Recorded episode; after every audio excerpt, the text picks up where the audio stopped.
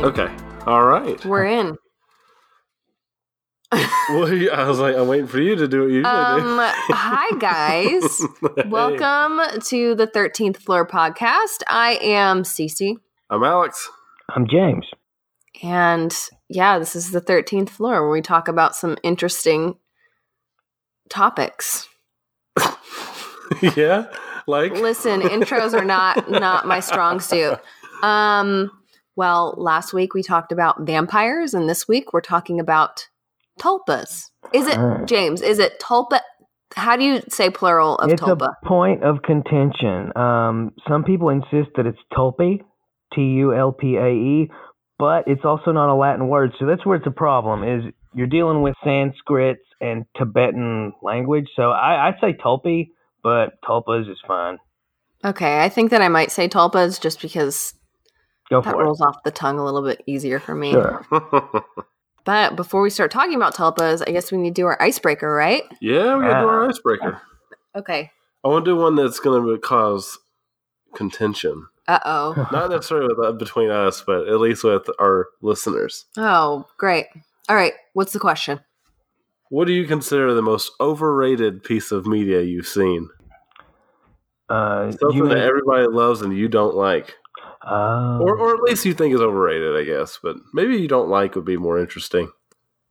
Hmm. There's so much though. There's, Yeah. There is a lot. There's a lot. Well, you know, you just just pick one. Um. Well, I feel like I can't really say Game of Thrones because I've never seen it. But yeah, you can't say that. You- You can't say something you haven't seen. You can't say something you can't verify yourself. I just I'm so tired of people telling me I have to watch that. That's not the same thing. Okay. um. Um. Um. Um. um. okay. What about you, James? You got James, one? you go. You go. Um, at this point, you know, when I was a kid, I remember being picked on for liking Star Wars and Star Trek. At this point, like, fewer fan bases are more annoying, especially Star Wars. Like, you could just be a clip of George Lucas's colonoscopy, and people would just lose their minds about how great and excited they are. And I, I, I think I'm just I'm fed up with Star Wars. Well, you know, everybody kind of got fed up with. I mean, Solo. See, actually, I think Last Jedi was the straw that broke the camel's back because no one really went and saw that. But they they contributed to being too many people or too many Star Wars movies, and it caused people to not want to go see them anymore. Like it was oversaturation. But if anything, Marvel has proved that there's no such thing as oversaturation if you do well if Agreed. you make a good product. But Star Wars didn't make a good product with Last Jedi. no, and they haven't made a good product since like 1986. I, I, I enjoyed Force Awakens. I really did. Yeah, it was all right. and I liked was all Rogue right. One. But Last Jedi I thought was abysmal. And, and that's not going to be my overrated, but that thing is hot trash. What's your Mhm. overrated? I think, I mean, you already said Game of Thrones, and that, that's something I'm currently watching, and I think is a little overrated, but I understand the appeal. It's just, I guess, it's not that I think that it's overrated. It's that I just, I'm tired of people telling me to watch it. Yeah. I understand. I'm that. so far behind. It's like I'd rather watch other things at this point.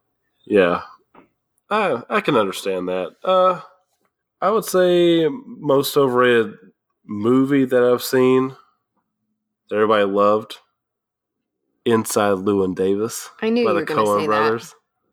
Ah. That I think you know what. Here's here's my here's my overrated hot take. Now, Coen brothers haven't made a good movie since. Well, True Grit doesn't really count because it's a remake. So since Burn After Reading. I didn't even like their remake of True Grit, to be honest.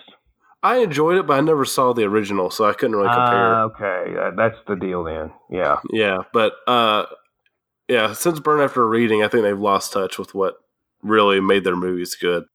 Hmm. Become really self indulgent, and I, I don't enjoy them anymore. Have you seen Buster Scruggs? I have not seen Buster Scruggs, so that is that's the asterisk. It's it's bleak, but I think you'll like it at the very Okay, least. oh, I like Bleak. It's just Yeah. their Well, movies no, seem trust me. pointless. There's there's there's times where I've watched it and I'm like, oh my gosh, you know, like it's it's bleak. Like, don't uh, don't watch it before bed. Good tip. Um, for me, I'm having for some reason I'm blanking here. But I remember, and this is old, but t- when Twilight came out, everybody was ranting and raving about that. I thought That's about kind of a mainstream thought, I think. Yeah. Now, That's all I can think of. That's literally all I can Just- think of. I got I got kind of an anti one. I hate it when people complain about things that are unpopular, like they're they're the voice of reason. Like I sure hate Nickelback, right, guys? Like, yeah, okay, Oh, yeah. most people do. Like, does that make you classy or tasteful because you don't like something that's not popular? Yeah, I understand that, and it's also kind of lame when people like everybody loves a movie, and then like one person just in every conversation, eh, Yeah. eh, I didn't like it. I didn't like it. They could just be quiet about it, but I say that, but then like the Last Yeah, Jedi, the Last Jedi is like my kryptonite. I'm not even a huge Star Wars fan, but I was so excited for that movie because it looked so awesome. But then I forgot that Rian Johnson has a tendency to uh, subvert expectations the entire movie and leave you wanting like an actual good movie somewhere in between. Mm. That was fun. You, did you ever come up with one? No, we're just gonna move on. okay. I guess I forgot to ask you guys how you've been. It's been an entire week since our listeners have heard from us. Alright. Listeners, how have you been? Why don't you tweet at us at 13th Floor Podcast? No, yeah. It's not the 13th floor podcast, right? It's 13th it's floor. 13th Floor Podcast. So it's not one, like the, the podcast. Yeah. The number one, the number three, TH Floor Podcast. Yeah. Tweet at us. Uh, send us some suggestions. We usually save this part for the end of the episode, but we've jumped the gun. Listen, listen. how have you guys been? oh, been good. Been good. Uh. I mean, I mean, not a lot's been going on. James. Uh, I've had a sinus infection that has just kicked my ass this week. Alex has Oh one too. You and me both, man. Oh man, it is it is the worst one I've ever had. I haven't had one in years, and it's like this one makes up for it. It- It's just oh my gosh. See, mine's partly due to my own negligence because I'm really bad about going to the doctor. So I have not gone to get my prescriptions re-prescribed, renewed. Renew- renewed. so, so it, it's kind of like a self-inflicted wound. Ah, mine's just the weather. It's it's flipping forty degrees today. Tomorrow will be eighty. The next day it'll be thirty, and it's just unnatural. Yeah, yeah, it was the 40s here. And I was walking around like in a t-shirt, like, oh, it's not cold. And then I got in the car and it was 40, and I was like, I wonder if I'd seen this beforehand if I'd been wearing a jacket and like, oh, I'm so cold. So how much is how much is heat in our minds? Like a tulpa. like it, like a taupe. Oh, that's a nice little transition into our topic today. It was a bad story with a nice transition. Tulpa or tulpi or tulpas. yeah, and, and just brace yourselves, anyone who thinks we're speaking incorrectly, but I'm going to say tulpas the whole time. I'm going to say Or tulpas too. I'm gonna say But- tulpas because of uh, you know peer pressure. Tulp peer pressure. Um, but just a I guess disclaimer when it comes to tulpas, there's some blurry lines that I've come to find, and if we say something that is inaccurate or I don't well, know, there, there's no hard science behind it. Not Yeah. really. I mean, Yeah. I mean- there, there's a, there's a lot of studies and stuff that point us maybe in the right direction, but there's nothing concrete. yeah, Yeah. So everything that we're talking about today is kind of it, this is a very new thing when it comes to it's not new uh, as James will talk about here in a minute, but as it is today, it's it's a newer movement. So, um, James, you're going to be talking about the origins of Tulpa Mancy. Tulpa Yep. Mancy. Are the That's Tulpa's right. parents both shot in an alley after a play? Alex. that's, that's what happened. Yeah. oh man, tulpa begins. Um, but yeah, tulpas sort of start from Buddhism, and that goes all the way back to India with the original. Well, not the original Buddha. That's oh man, that's a whole other can of worms. The the most well known Buddha, the Buddha, uh, Gautama, and one of the chief principles of Buddhism is that reality is a consequence of consciousness, not the other way around. Like if you look at most belief systems, most structures, it's the idea that the universe is made of matter and matter came into being at some point, either through a creator or through the Big Bang or whatever. And then over time, matter became life, and then life became conscious, and then consciousness began to perceive matter and, and you know, interact with matter, interface with the universe. Well, Buddhism doesn't look at it that way. The way they see it, consciousness just has always existed in a variety of permutations, and consciousness needing something to perceive created reality as sort of like a projection. Um, so as a result, the self, the way we think of it, is just an abstraction, and everything else stems from that. So, uh, as a result of that point of view, the Buddha himself argued that a person, through strict meditation and, and strict adherence to, to, Buddhist principles could sort of create a, a mind body, like a, a projection of yourself, a projection of your body, and you could travel to other realms. You could uh, have greater control over your own reincarnation, which really, I mean, that's what reincarnation is. It's the, the consciousness going to different forms, becoming a different so, person. So, uh, like Doctor Strange, uh, kind of like an astral projection. Is that what kind of what you're mentioning? That's actually a great way of looking at it. Um, yeah. Now, uh, one of the chief goals in meditation is to perceive yourself as this mind construct, your true self, really, like not you in the physical sense, but the you perceiving you who you really are, which is more like a thought form, and they call this an emanation body or a nimitta. And anybody who's meditated, if you've ever you know been meditating in a dark room and all of a sudden you you see a light that's an that's the, that's the real you according to buddhism. So hmm. it gets a little more complicated because if you're really good at it again bear in mind the universe is a projection according to this uh, belief system eventually you could create a nimitta so strong and powerful and noticeable that other people see it so uh, you see this a lot in different schools where like an old monk who's been like meditating for like 70 years, they die and they, they turn into like a rainbow body. Like they, they literally just turn into light and vanish. That's, that comes from that idea. Well, then fast forward to Tibet and you have these monks who are sort of focusing so hard on, on these emanations that they actually start conjuring, according to them, beings out of their own thoughts, concrete individuals. And it, we actually have a really famous example. Everybody's know, you know, we, we're talking about how it's arguable if some people can see a tulpa or not. Uh, mm-hmm. The Dalai Lama is kind of sort of considered to be like a tulpa. Like he's he's uh, an emanation of the Bodhisattva of compassion. So I mean, it, becomes blurry. See, this is the thing. You know, Alex, you were talking about how it's a blurry thing. Is he a reincarnation of that person's consciousness, or is he a projection of a pre of what we would consider to be a dead person's consciousness? Um, so that's that's effectively yeah that's that's effectively what a tulpa is. It's a being with a body that's been emanated from someone else's consciousness. A thought form is another word that people use for it. Well, I know um, that when we when we talked about the Loch Ness monster, there were theories that the Loch Ness monster was exactly. a tulpa as well. Yeah. yeah, some people argue that all supernatural phenomena are just the result of of people collectively uh, and unconsciously or consciously creating something, um, which is a really interesting theory and and one that I would never um, disparage. It's it's actually really fascinating to think that like maybe that's where all the strange unexplained things are and what, where they come from.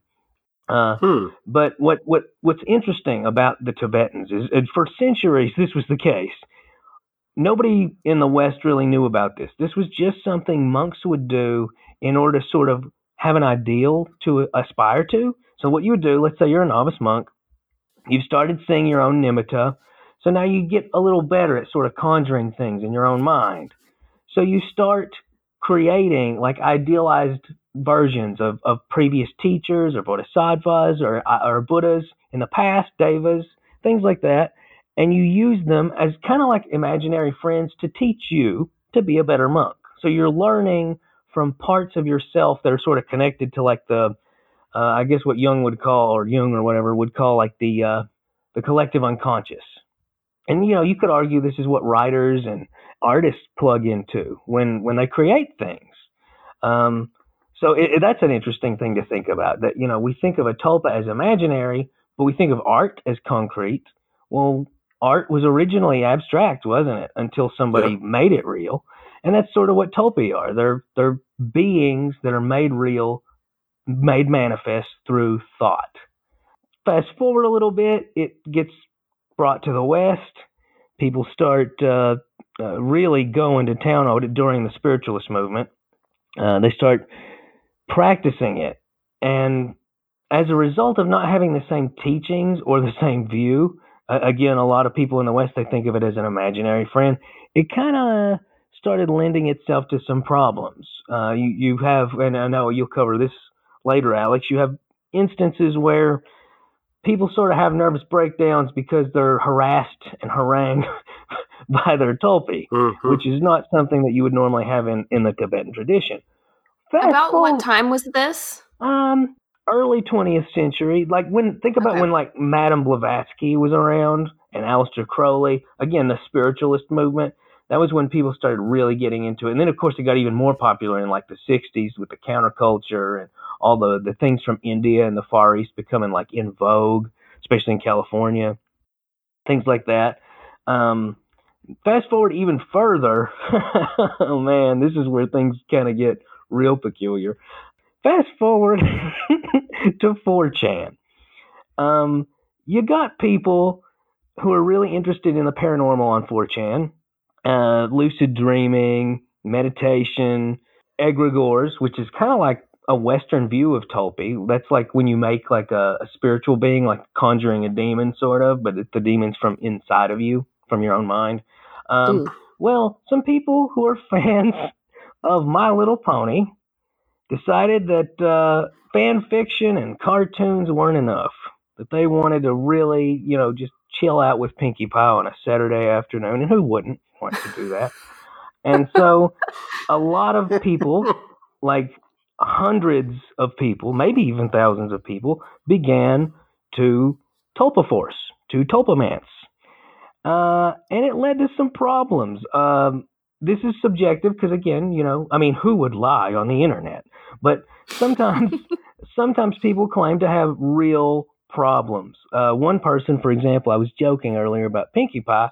One fella, he made a Pinkie Pie who uh, apparently somehow became aware that she was a tulpa and just followed him around all day, every day for days and days, begging for him to kill her, uh, which oh led to him gosh. having a nervous breakdown. Yeah. So, kind of a problem. You know, you could also draw a parallel between this and the geniuses or the demons, which I've got a whole YouTube video about how that's a misnomer. I'm not talking about devils. Um, if you look at, at that idea, it's like the collective unconscious of your family tree, like inspiring you. That kind of goes hand in hand with Tulpa too, but it's really interesting to see it go from an obscure, somewhat esoteric Buddhist concept in India to a more mainstream concept in Tibet to a fully mainstream concept in the spiritualist movement to people on 4chan making ponies with their brains. And yeah. 4chan happened. What year was that? That it kind it of around 2011, 2012 when it really took off. Now okay. I wanted to ask you something, James. Okay. The the person, the user that create that started this went yeah. by the name plebe, a term that I've heard you use many times. also, lucid dreaming something you re- you consistently reference, and Tulpas you consistently reference. And he's a big fan of uh, of My Little Pony. Uh, yeah. Uh, so, point. James, is there something you want to tell the audience? to, to be full disclosure, total coincidence. I uh, I got into lucid dreaming as a teenager, and pleb is popular on on 4chan, which that is probably where I picked up the word. That being said, uh, I I do not browse that particular board, nor have I ever attempted to create an imaginary horse friend. So, well, now that we have that out of the way, Hmm. My heart can rest. So, Yeah. James, one thing that I have a question about is like when I was doing a lot of my research, and this is probably just um, like the, I guess, more recent subculture, but everything that I read suggested that a tulpa was just in the person's brain and that other people usually cannot see the tulpa, like physically manifested. Right.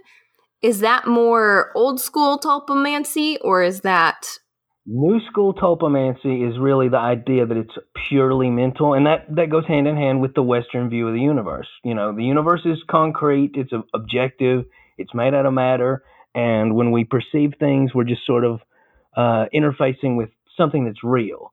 Whereas Eastern tulpamancy is more spiritual, and the idea of other people seeing it is much, much more likely. Okay. Interesting. Yeah, which lines up with some of the stuff we saw. Like, Yeah. uh, well, there there is a warning about creating tulpas because it can lead to what Nervous breakdowns. Yeah, nervous Yeah. breakdowns. Uh, cognitive was it cognitive dis- disassociative? I'll, I'll, there's, You- there's you're gonna cover big the warnings? I'm, well, I'm not going to cover the warnings, but when I so was, you're going to interrupt my warning. I'm, well, I'm, I'm going to stop your warning because I worry that your warning, there's, there is a warning about creating tulpas, but creating a tulpa is not the same thing as having dissociative identity disorder. Huh. It doesn't really Well, lead to it. I mean, it doesn't always lead to a giant polar bear chasing you around. When I was doing my research, Are you done, James? Oh, yeah, are you done? Are you done? I'm done. Okay, sorry. no Didn't mean to- Man, just stomping all over James's topic. Well, I Yeah. thought I thought he because he got to Stepping the, on my parade. um, yeah. I'm, s- I'm sorry, James. oh man, no. Well, w- when I was doing my research, I think that one thing that really interests me the most when it comes to tul- tulpamancy is the difference between creating a tulpa and having a, a a mental disorder, because there are a lot of similarities between creating a tulpa, uh, at least in the Western idea, the more recent idea of creating a tulpa. It has it, kind of looks like a different types of mental disorders. Would you agree with that? Uh, sure, absolutely, yeah. I mean, it's it's kind of like think about near-death experiences. You know, they vary tremendously from culture to culture. Uh, tulpas through the Western lens, they don't really mesh that great, unfortunately. Yeah, and I I uh, while I was doing my research, I went to YouTube and I watched a lot of videos of people who their tulpas were talking through them and it looked a lot like some other videos that I watched of people with dissociative identity disorder. Hmm. Um that being said there are some big differences between them. So, Uh, let me for everybody. For everybody who doesn't know, uh, what would be like a good hard definition of uh, dissociative identity personality disorder? Assuming I um even said that right. Yes, dissociative identity disorder. Previously, it was used to be called multiple personality disorder. Ah. Uh, let me look in my notes. I've got got the definition in here somewhere. Doo-doo-doo-doo. Okay, according to Psychology Today, I read a really good article on Psychology Today about dissociative identity disorder, which I'm going to call DID. Uh, I don't know if that the people who have it call it DID or DID, but I'm going to call it DID. Um, but according to Psychology Today, it is a quote rare condition in which two or more distinct identities or personality states are present in and alternately take control of an individual. Some people describe this as an experience of possession. The person also experiences memory loss that is too extensive to be explained by ordinary forgetfulness. End quote. Mhm. Mm. So, split. The yeah. movie split. the movie split. People Put on a much smaller Yeah. scale. people who have DID have multiple personalities. So multiple personality disorder was probably an apt way to describe it, but would you say DI, DID is probably a more medically sound way to describe it, I guess, instead? yeah, I would, I would say so because basically these people who have this um, dissociate from their, I guess their their own self and have other other personalities Wow. or other. They're called they're called alters. Oh, Ah. interesting. I didn't know. They, I didn't know they had a name. Yeah. Yeah. So when I did start my research on this, I will be 100% honest that I I really had no idea what a tulpa was. And as I continued my research, I had a lot of trouble kind of wrapping my mind around the possibility of creating a tulpa, at least in today's society. Yeah, I mean James's description of uh, Buddhist culture did a lot for me in terms of understanding the thought Yeah. process and how Yeah. how that works. I agree. I feel like I, I understand it a little bit more now that you've spoken, James. Yeah. But as a a- like the the people who are creating tulpas today, it's completely different than what Yes. James described. And tulpas today are considered more like invisible friends. Uh, Yeah, I mean, and they were kind of a little bit back then, even, but more so today. They're not just invisible friends, but they're there to make it so they're not lonely. Yeah. Yeah, yeah. The motivation is totally different. You're going from something noble to something selfish, and usually bad things stem from selfish motivations. Um, that being said, tulpas, people who create tulpas today claim to get a lot of benefits from from having a tulpa, which I'll talk about here in one second. But when I think of an imaginary friend, I think of a child because Yes. children create imaginary friends. And I read a really interesting article by Psychology Today titled Imaginary Friends Are Invisible Friends a Sign of Social Problems? And it's about childhood imaginary friends. And um, according to research, by the age of seven, at least 37% of children have created an imaginary friend. Hmm. James, did you create one? Oh man, that's that's really we should save that for our shadow people episode. Um, but We'll, When- we'll just say, I guess, a quick yes or no. No. then we'll leave it. I had an imaginary enemy. Oh, no. Ooh. But yeah, I did. I don't. I don't recall ever creating a imaginary friend. I called my dad and I asked him, and he said, No, you did not have an imaginary friend. But children with imaginary friends at least will often acknowledge that they know that their friend isn't real. And most children who create them are also found to be less shy, laugh more, be more creative, and be better at uh, tasks that involve kind of figuring out what other people are feeling or thinking, which surprised me. really? So kids that create create them have these benefits? Yeah, that I mean, that's it. Every case is different, but yeah, a lot of kids who create imaginary friends, I guess There's it's a because trend. yeah, it, it kind of makes them more creative because they're having to completely construct this imaginary friend from nothing. Interesting. It, yeah, that is. But most people with imaginary friends as children, they you know kind of dissipate over time, and the person stops talking about them. But research does not necessarily suggest that adults with imaginary friends. Well, here let me let me start over it with doesn't that. scream well adjusted. Yeah. yeah, it doesn't exactly scream well adjusted. And one thing that kind of was kind of disappointing when I was doing my research is that there's very little scientific study on people with tulpas and tulpamancy in today's society. There is one researcher, though, who kind of jumped into this realm in recent years. His name is Samuel Paul Louis Veissière. He is assistant professor of psychiatry at McGill University and he published a very uh, intriguing paper called Varieties of Tulpa Experiences The Hypnotic Nature of Human Sociality, Personhood, and Interphenomenality. That's a big word. And this was this was released in 2015. So it's not that old. But for his research, he surveyed a lot of people who um, practiced tulpamancy.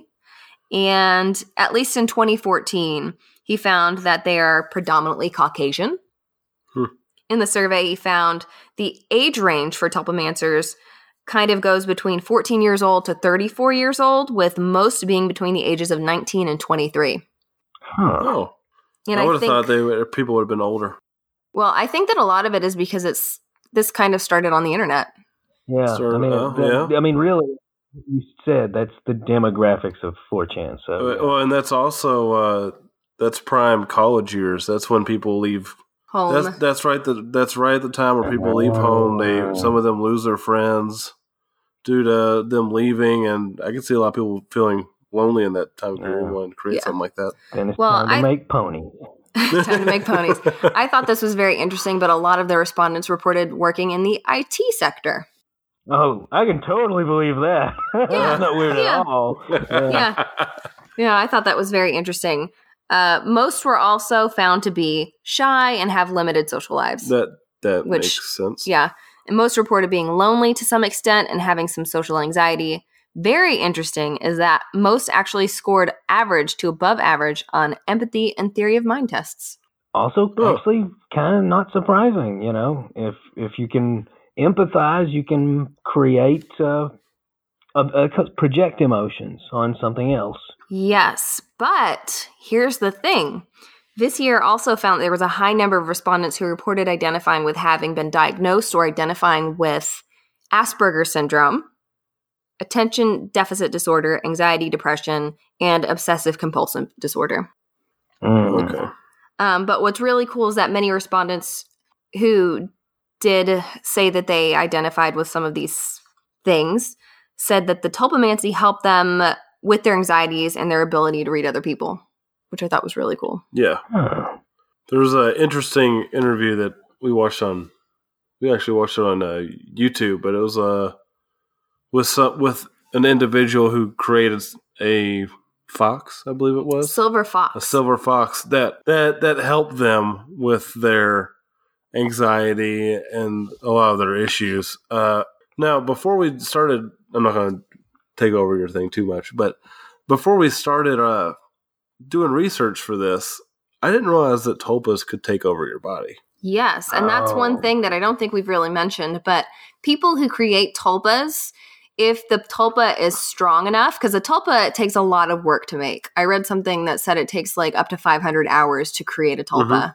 500 hours of meditation, yeah, that is. 200 to 500 hours of meditation is typically what it takes. And I think the 200 is for those trained by Tibetan monks. Mm. Well, these these tulpas, if the tulpa is strong enough, the person who created the tulpa, called the host, is what I found on a lot of um, web Which is always ominous.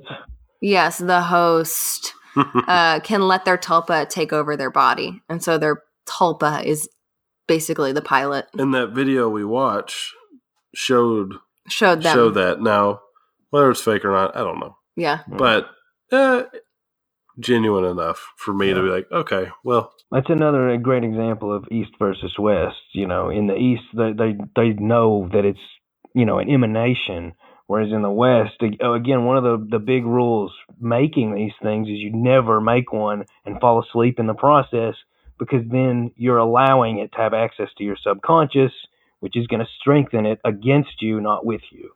right. And the big thing with tulpas is you keep control.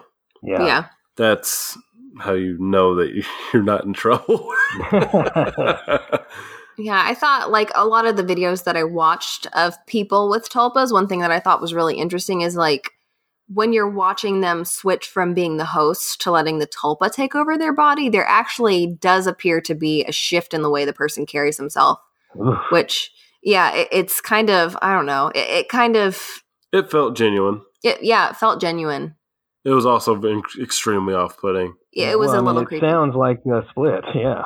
Yeah, I mean the other personality, or other personality is friendly and more outgoing, but it's just like, uh, well, it's like you know, if you ran into somebody who did this on the street, it would be well, and, and that kind of goes back to the warning we were kind of doing Yeah. is, you know, creating tulpas results in you talking to a fictional, at least everybody else, fictional being, yeah, and you know, it could lead to a whole bunch of not good things.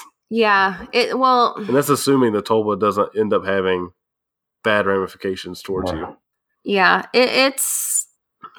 I I have like because as I said, I really can't wrap my mind around this because I've never had the desire or thought to or want to create a tulpa.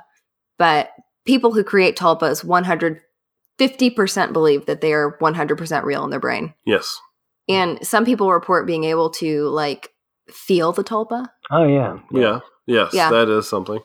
But Well, again, um, again, think about how, what you know is real, though. Everything that you experience in your life, it, it comes from your senses, and it got, though your senses come from your brain. So if you work at something and make it real, it, it's indistinct. It, for as far as you're concerned, it is real. Like watching the videos, I saw a lot of people who they could they never really like looked at their tulpa. It's like they were thinking and their tulpa, they could hear what their tulpa was saying.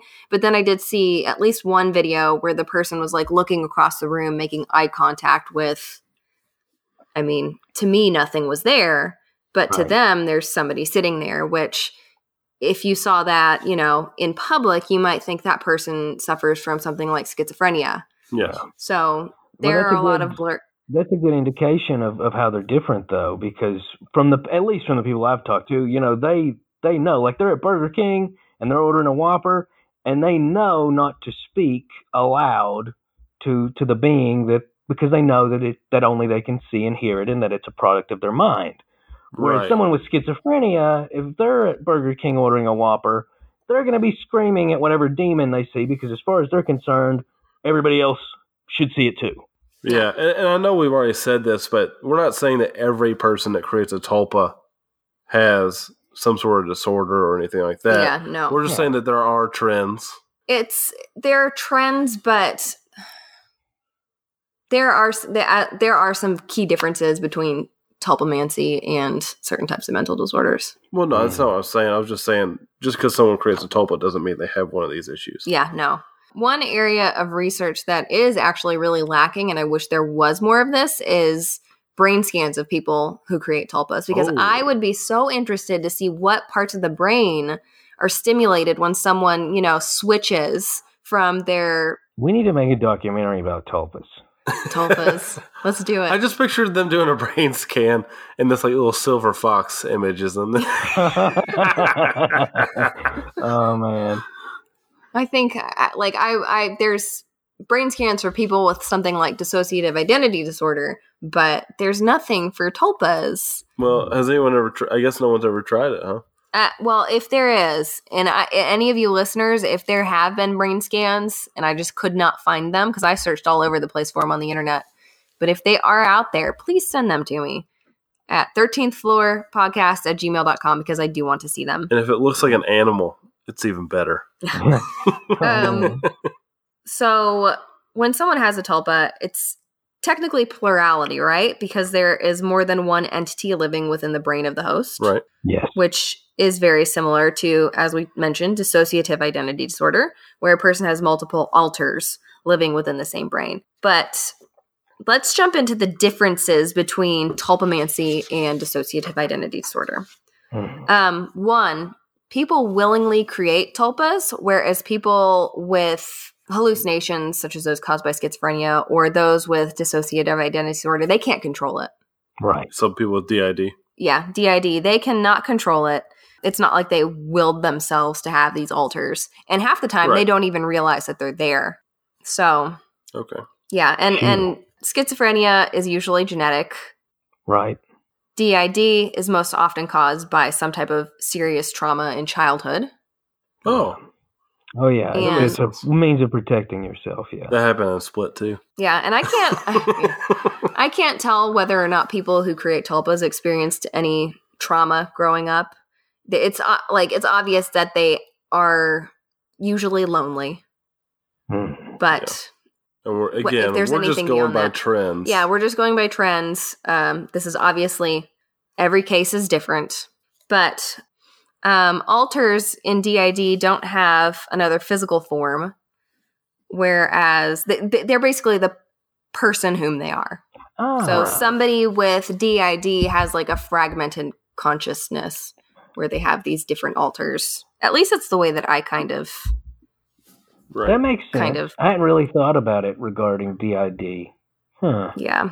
I wonder Well- about that. I wonder if somebody like case in point, a real common uh, alter for DID is sort of a child version of themselves. I wonder if when they look in the mirror, do they see themselves as they are, or do they see a child? Oh, that's interesting. I don't know. That's a very interesting Hmm. thought. I watched I can't remember the name of the YouTuber, but there was a YouTuber who has DID. I think it's Dissocia DID was the Okay. YouTuber's name, but she had a lot of very interesting videos that were really you know, intriguing.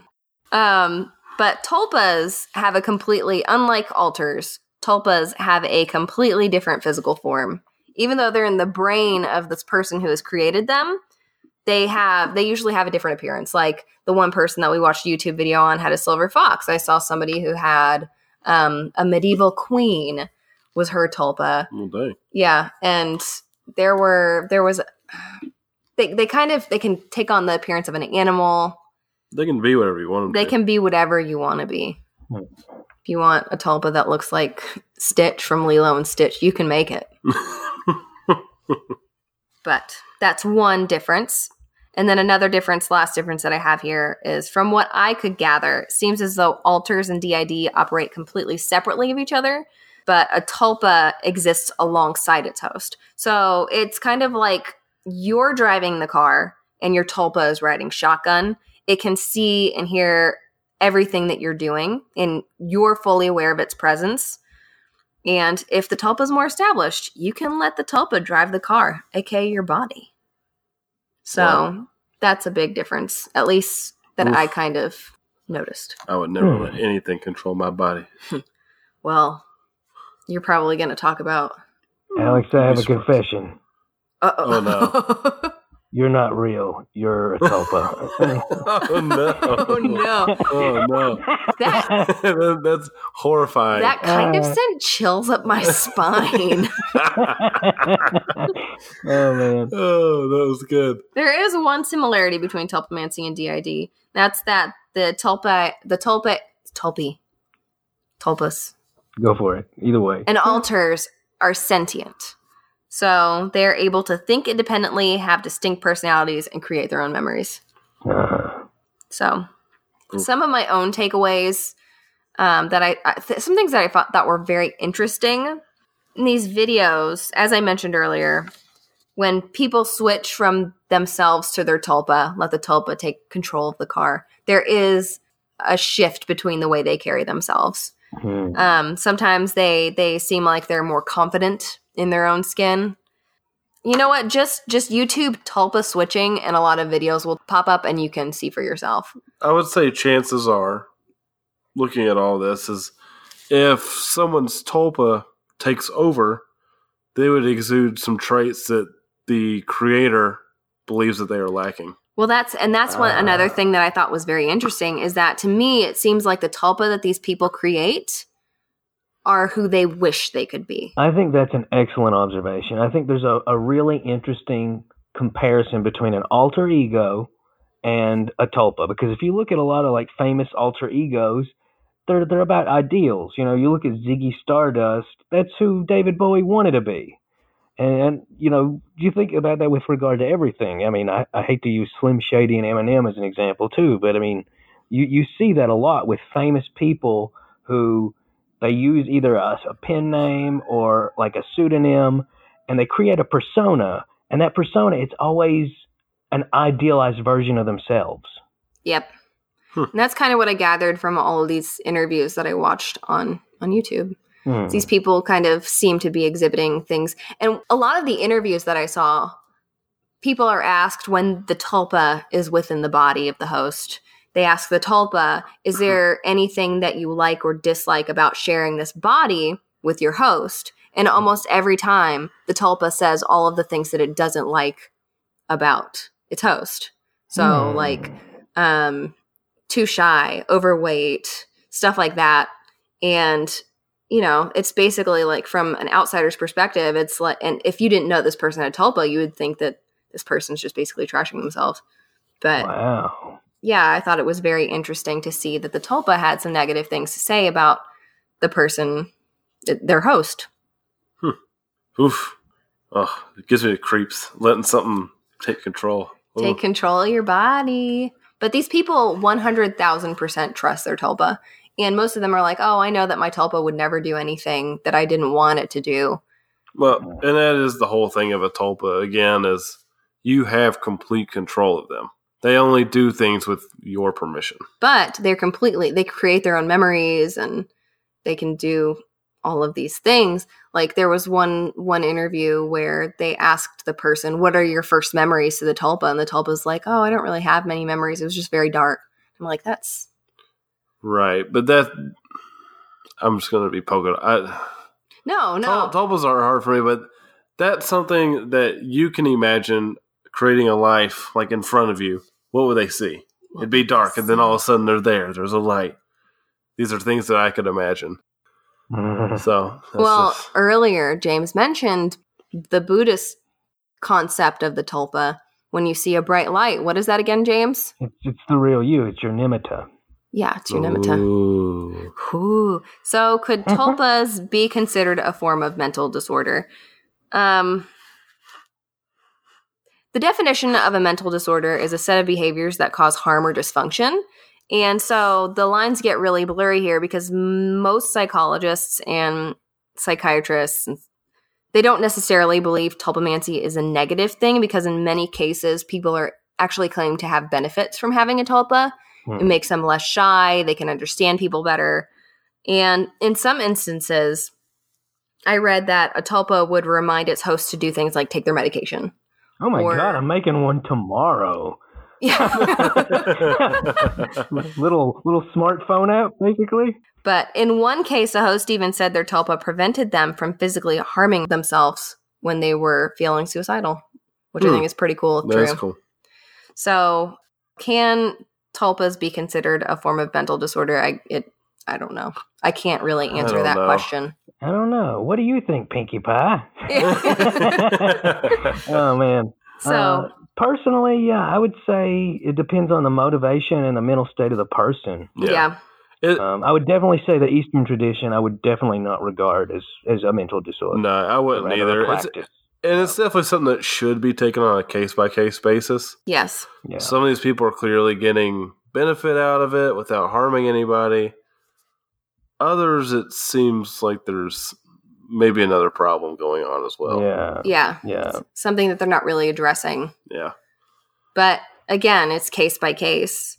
A lot of the people that I watched interviews with did seem mm, they knew they they knew know how other people are going to perceive their tulpamancy and stuff like Self that. aware. Yeah, they're self-aware and Hmm. they're getting benefits from it. So I don't know. I guess as long as you're not hurting somebody or hurting yourself, Yeah. but case by case. But gotta be very careful when you're creating a tulpa, as Alex is about to tell us. But creating a tulpa is kind of like having a baby. You're Yeah. creating something, and you're gonna have to care for it for the rest of your life. Yeah. Tul- once you've created a tulpa, they're very, very hard to get rid of. Mm. Uh, that's something that I, I read frequently. Is even people who wanted to get rid of them couldn't. Uh, but you know, so nobody likes a story where things go right, right? Yeah. At least not on a podcast. Uh, that's why we've got news networks that only tell us the bad things, and so that's what I'm going to do. Okay. Okay. So my topic is Tulpa's gone wild. Okay. All right. In the process of doing all my research, I stumbled upon one of the most fascinating women that I've never heard of. I mean, this lady is awesome. Her name is Alexandra David Néel. She's a Belgian French explorer, spiritualist, Buddhist, anarchist, writer, and opera singer. Opera singer. wow. Yeah, I mean, this lady did everything. She is so cool. I really recommend people, besides the Tulpa stuff, she did so much more. People go look her up and read about her life. She wrote over 30 books during her life. Wow. She traveled the world. I'm talking like China, Japan, Tibet, Russia. She traveled all over Asia. She had a fascination with everything Asian. So she was also the first woman to gain the title of Tibetan Lama. Tibetan Lama? Lama. wow. Yeah. Huh. You know, Dalai Lama. Yeah. So she was the first woman to ever be granted that title. Uh, and this was all the way at the beginning of the 20th century. She was born at the end of the 19th century. And so she was, and she also went on these like incredible journeys where she'd travel 5,000 miles on a yak through the snow. And the only, and she stayed warm by using breathing techniques that she la- learned from the Tibetans. Huh. This is like a superhero movie. This is awesome. She is so cool. Yeah. but uh, I really recommend people read more about her because the Tulpa stuff, it's like almost the least interesting part of her, which is so cool. But uh, So, and there is a, there is a film. It's a French film. So, I mean, Alexandra lived to be hundred years old. I mean, this, this is That's pretty this is- good for the time that she yeah, was born. this is late nineteenth, early twentieth century. She lived to be hundred years old. Died just just before her hundred first birthday. Those breathing techniques, man. yeah, man. I mean, once once you learn some of these Tibetan techniques, you can live for a long time. Uh, so I got sidetracked. Anyway, back back to the tulpas. Yeah, I got, tulpas. I got distracted by this awesome person. Yeah. Back to the tulpas, or I like call her the mother of the tulpa Mother culture the in the West. So during one of her many trips to Tibet, she learned about the creation of tulpas. Uh, and she spent several months going into meditation, slowly creating this thing. So uh, I think it took her about three to four months to generate this thing, this Tulpa. beautiful, elegant tulpa in the shape of Friar Tuck Friar Tuck. from Robin Hood. Oh, That's terrific. yeah, so he's this big, fat, jolly monk. He's this happy thing, you know? He's awesome. What's not to like? Yeah. So at first, I thought it was interesting to see how her tulpa slowly came into her life. She felt it, or she didn't feel it, not till later. So initially, she could only see it in her peripheral vision. That's cute. She- that's she- a common story. Yeah, so as as she slowly created it, she could only see it in her periphery. Uh, and then it started to slowly appear in front of her, more like a like a ghost you would see in a movie that's kind of floating, like, "Hey, hey, Alexandra, buddy." so it's just like it's there. It's kind of floating, and eventually, it becomes more solidified uh, to you know your standard three dimensional thought projection. Um, and her tulpa kept her good company, and she likened him to a roommate and someone that could that provided her company in her home when she was just kind of hanging out. Then one day she goes out on the town, and her tulpa comes along. Well, she notices uh, that he starts doing things she's not telling him to, and he's not he's not ignoring her orders or anything, but he starts pretending like he's one of these travelers and merchants that's around. He's starting to look both ways on the sidewalk. He's starting to do all these types of things where she's not ordering him to do this, and a tulpa wouldn't do unless they were told. Uh, so Well, you know, not not to interrupt, but I, from whom I, the people I've spoken with, that's sort of the sign that you've you've made a fully formed tulpa is when they do something that you surprises you. oh, really? Yeah. Well, Sorry, keep going. Yeah, but Oh. but for her, seeing it do something where she wasn't commanding it, because so, and maybe the difference between what you're talking about and what I'm talking about is, so uh, you command a tulpa to do something, say play. Maybe they Mhm. play in a way you don't expect, but maybe for her it was more of a he's acting like an actual person who's Mm. physical can be harmed by things in the real world and that type of thing. So that's what she started noticing. And so but the real pr- that wasn't really a problem. Okay so my tulpa's cool. He can he can handle himself in the yeah, streets. yeah he, he's more like he, he's more like me. What a no big deal. So then the real problems began to manifest. She had lost complete control over him. And this was first looking back that was the point where she had lost control. But it wasn't until he started changing his appearance Oh, Hmm. I haven't read that. yeah his appearance started to change it wasn't like he was dressing differently or anything but you know for something you have complete control over it should look the same at all times uh, Right. but slowly this fat jolly man that she had created turned into a thin sinister looking man Ooh, oh my. yeah so you can imagine this thing that you can no longer tell to pop in and out whenever you want now he's showing up whenever he wants looking meaner and more angry every time she sees him no. yeah this is the downside to tulpas and this is someone that was trained by tibetan monks Wow. Yeah. And so she said that there was even times that she thought she could feel his robes brushing up against her. And even one time where she recalls feeling his hand on his shoulder, on her shoulder. But the final straw one day was when a herdsman brought her a gift of butter. And he saw the tulpa in her tent. Yeah, this is where we're getting into like the Eastern stuff. big Yeah. But his thought was that she just had someone visiting, one of one, a Tibetan monk that she had known visiting. So he didn't really think anything of it until he mentioned it to her later. And she realized that someone has seen my tulpa. And after Yeah. that, she committed the next six months of her life to erasing the tulpa from her mind. And that's what she did. So it took six months. It to took get her rid of it. it took her longer to get rid of it than to create it. How did she Oh, get rid of it? Was it just meditation? meditation. yeah. But it took her. Yeah. But she said because the tulpa did not want to be eliminated and was angry about it, that it left her completely physically and emotionally exhausted by the time it was done. Ooh. Mm. You know, this brings up a big ethical issue. I mean, here's my question to both of you. If it had self preservation and it could be seen by others and she destroyed it, did she take a life by destroying it? It's uh, it's a tough one to answer. I want to say yes and no. Uh, so the reason I say that is because on one hand, it has a good bit of sentience. How much? I don't know. But on the other hand, I guess it could be considered a life, but she's killing something that is invading her private space and I would, it's not threatening her, but giving her a threatening presence at all times by appearing wherever and whenever it wanted to. Uh, I can't think of anything that's allowed to do that. Yeah, but it's. I guess where I get caught is like if people are seeing it, then it's more real than it is unreal. Mm. So, but then at the same time, it's she created it out of her mind. It's technically part of her mind. So she's just is she committing murder?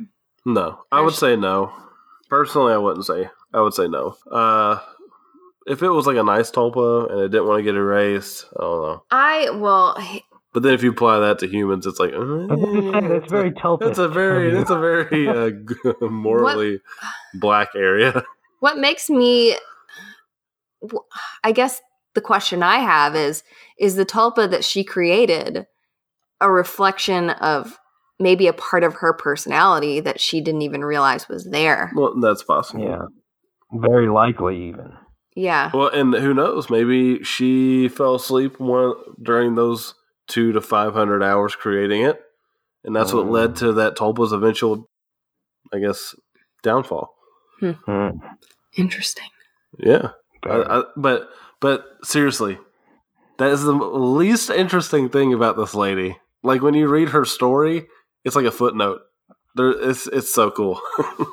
wow. well i read that you have to be very cautious when you create a tulpa because they are with you for the rest of your lives and they take quite a bit of work to maintain Yeah. And if you create them, you can kind of, I guess, like in today's society, you might lose touch of reality and it might drive you mm-hmm. a little crazy. So, yeah, it'd be very easy, I would imagine, to be invested in this thing that's not actually there. At Yeah. least to everybody else, and you become so invested that you don't, you kind of you you lose your self awareness, and it could become a problem. yeah. so guys, if you all had a tulpa, what would its name be? Oh man. Hit you, hit you with that one. I asked my friend Oh. Stephanie what she thinks mine would be named, and she said Bev. Bev. Bev. It's not bad. yeah, it's not bad. It's not bad. That's my tulpa's name. what would you name it? Bev. No, what would you name it? You, we, me, we all know. Well, well, not all of us. Not, the listeners don't know, but you have a tendency to name things. I've, I'm really good Uh. at naming things. I actually named one of James's cows. Thank you very much. Yep. And what And else did my I name? And your rooster. And my donkey. Yeah. I'm really good at naming things. Um, I would name mine Isosceles, Oh, dang! what would it be? a triangle. It would Oh, be. wow. Oh my gosh. No, I don't know. I have no idea. I don't really want to think about it because I'm afraid that I might will it into existence. I'm sorry, but you you're not going to meditate for two to five hundred hours. No, on I'm not. Thing, are you? But the mind is a very powerful thing. You never know. That it is. Mine would be a bear, A bear, and its name would be Charles. no, Oh. no. It would be. Uh, see, I feel like when you have a when you have a tulpa, you got to name it something crazy. Name it like Gerard or We've got a friend named Gerard. I know. Or do Well, yeah. you? Well, Oh. oh. no, but like you don't want to give it a normal name. I'd That name was, that was not an insult to Gerard. Like, like, like, you gotta get like a giant bear and name it Buttercup. James. What would yours be? Or James, you've Hmm. never created a tulpa, have you? no. Okay. What oh, would yours yours actually, uh, I don't know if this counts though. Um, sometimes when I meditate, I'll create little, sort of uh, fictional areas. You know, like you're in a field. They say that's thing. the f- one of the first steps to creating a tulpa.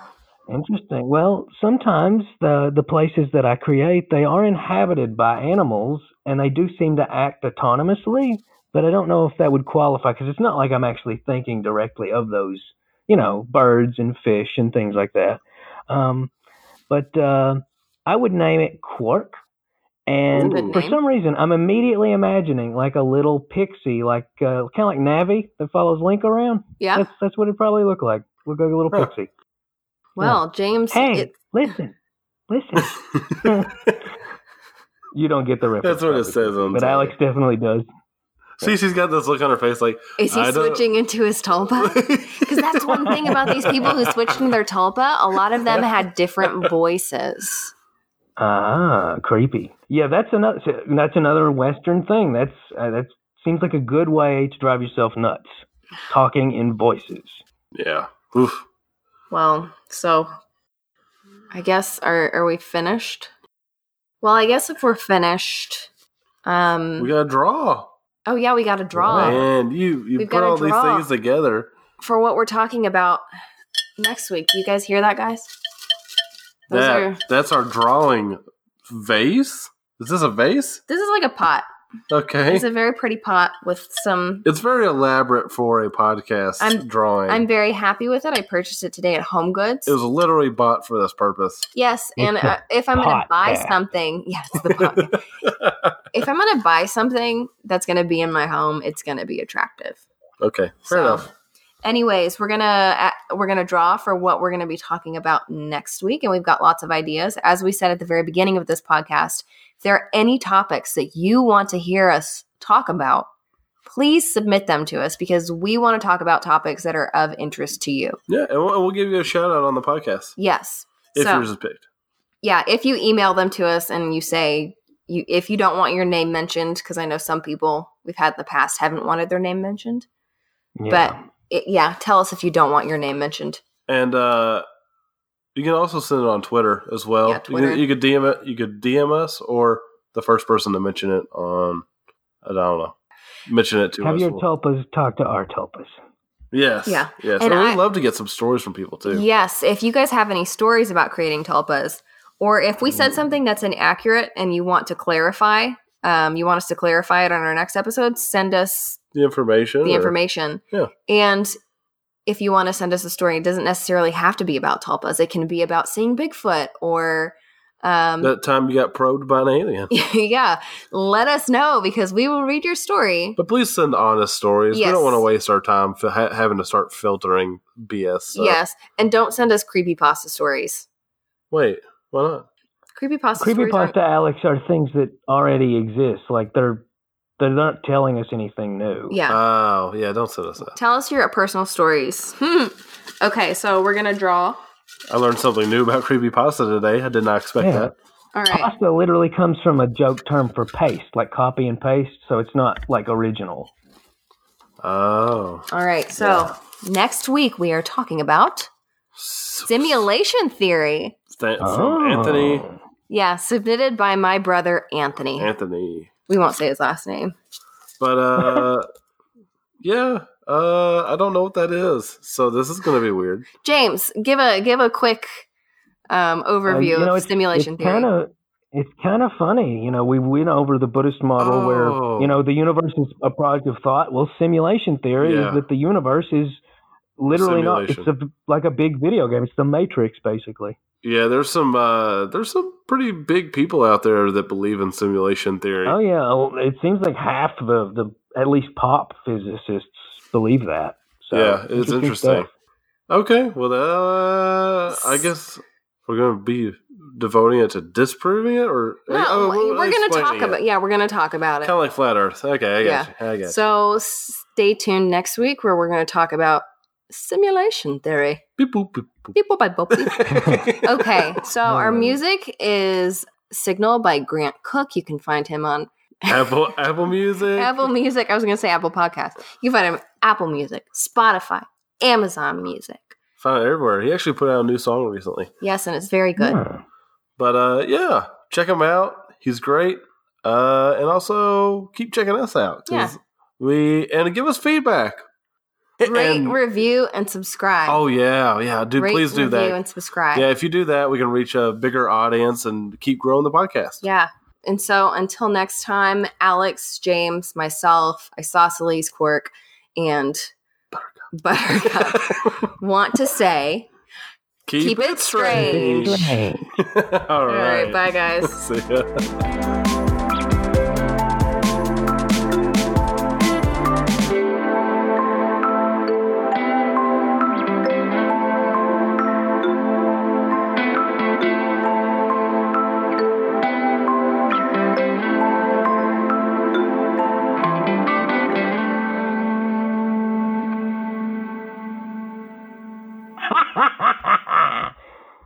What do you think, Pinkie Pie?